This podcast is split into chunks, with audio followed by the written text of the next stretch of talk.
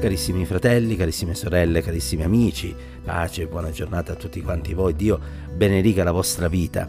Oggi è 24 gennaio e voglio invitarvi a leggere insieme a me un passo che si trova nella seconda epistola di Paolo a Timoteo. Leggeremo il verso 12 del capitolo 1. E l'Apostolo scrive, è anche per questo motivo che soffro queste cose, ma non me ne vergogno perché so in chi ho creduto e sono convinto che Egli ha il potere di custodire il mio deposito fino a quel giorno. Per natura noi esseri umani eh, rifiutiamo la prova, la sofferenza, il dolore, questo perché non siamo stati da Dio, passatemi il termine, programmati scusate, per queste cose.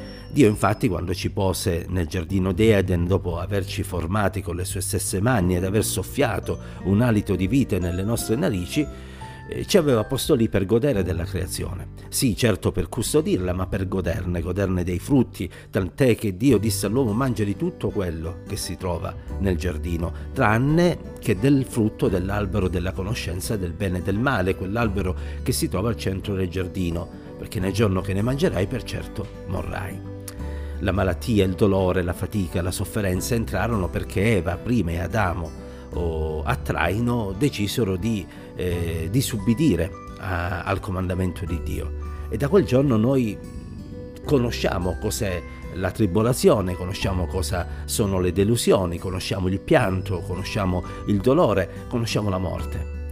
Ma quello che è importante da considerare è che eh, malgrado tutte queste sono conseguenze del peccato, è anche vero che delle volte esse si manifestano nella nostra vita anche se non sono riconducibili al nostro peccato personale. Sono semplicemente degli eventi della vita eh, causati dalla corruzione che è entrata nel genere umano e nella, corru- e nella creazione stessa. E allora arrivano le malattie, allora arrivano oh, i momenti difficili, arrivano le, le giornate grigie. Come affrontare tutte queste cose? Alcuni reagiscono adirandosi con Dio, dimenticandosi che non è Dio che causa eh, la morte, la guerra, eh, i pianti, il dolore, ma tutto questo sono una conseguenza, ripeto, del peccato che è entrato nel mondo. Le guerre le ordiscono i potenti di questa terra per perseguire i loro interessi. Eh, gli omicidi sono una conseguenza della malvagità dell'uomo che cerca sempre di eh, avere la meglio sugli altri e quando non ci riesce in modo subdolo magari usa dei metodi violenti. Eh, insomma, anziché adirarsi con Dio, dovremmo invece saggiamente rivolgerci a Dio proprio nel momento della prova eh, e della difficoltà per poter ricevere aiuto da colui che ci può e che ci vuole aiutare. Sì, perché poi la prova eh, il dolore, eh, il momento critico, se vengono affrontati con l'aiuto del Signore, diventano uno strumento straordinario per poterci forgiare, formare ed aiutare a crescere eh, nelle vie della grazia, perché tramite la prova che Dio permette nella nostra vita, Egli fa sì che la nostra fede che dice l'Apostolo Pietro è molto più preziosa dell'oro, come l'oro possa essere raffinata e possa essere liberata da tutte quelle scorie di questo mondo. Sì, perché noi tante volte ci eh, dichiariamo spirituali, dichiariamo di credere nel Signore ed è vero tutto questo, però è anche vero che in noi ci sono dei residui della nostra vecchia natura.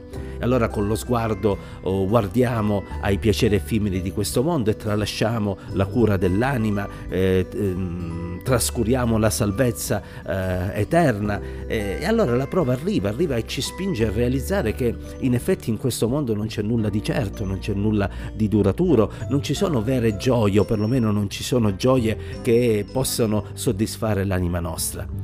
E queste prove quindi ci aiutano a ricordarci che c'è qualcosa di più, qualcosa di ancora più straordinario, c'è l'eternità.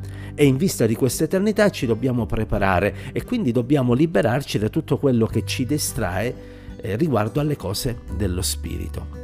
Benvenga la prova, quindi, quando è necessaria affinché la nostra fede sia raffinata. Benvenga la prova perché tramite di essa cresciamo e nella prova noi possiamo affidarci al Signore e ricordarci chi Lui è. Infatti l'Apostolo Paolo dice, soffro queste cose, non me ne vergogno perché so, conosco in chi ho creduto. In altre parole, se Dio sta permettendo un periodo difficile nella tua vita e non sta rispondendo come tu magari vorresti perché eh, senti che si sta appesantendo la tua vita, ricordati che se sei fedele al Signore tu stai credendo in un Dio che ti ama e ti ha talmente amato da dare il suo unigenito figlio per la tua salvezza. E se Egli non ti ha rifiutato il suo figlio, Egli ti donerà tutto quello di cui hai bisogno. E se ancora non è intervenuto è solo perché il tempo, quello giusto, secondo il suo piano eterno, non è ancora arrivato.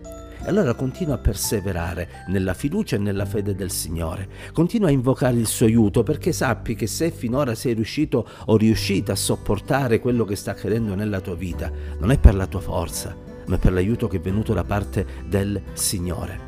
Sì, perché Dio è fedele e non permetterà che veniamo né tentati né provati al di là delle nostre forze, ma Egli ci darà la via per poterne uscire e per poter sopportare tutto quello che accade nella nostra vita. E questo in vista di cosa? In vista del giorno in cui compariremo nella sua presenza.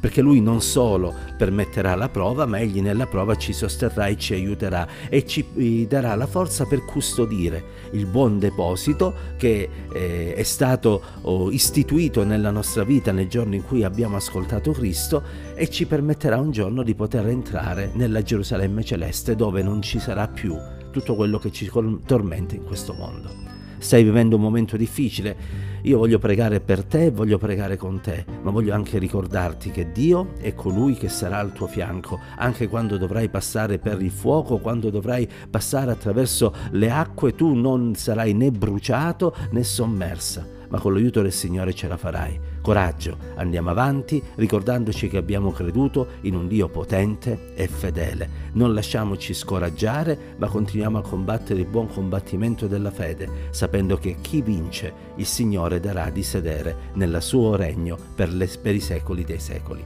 La grazia, la pace, l'amore e la bontà di Dio ci accompagnino ancora oggi. Dio ci aiuti e ci benedica insieme.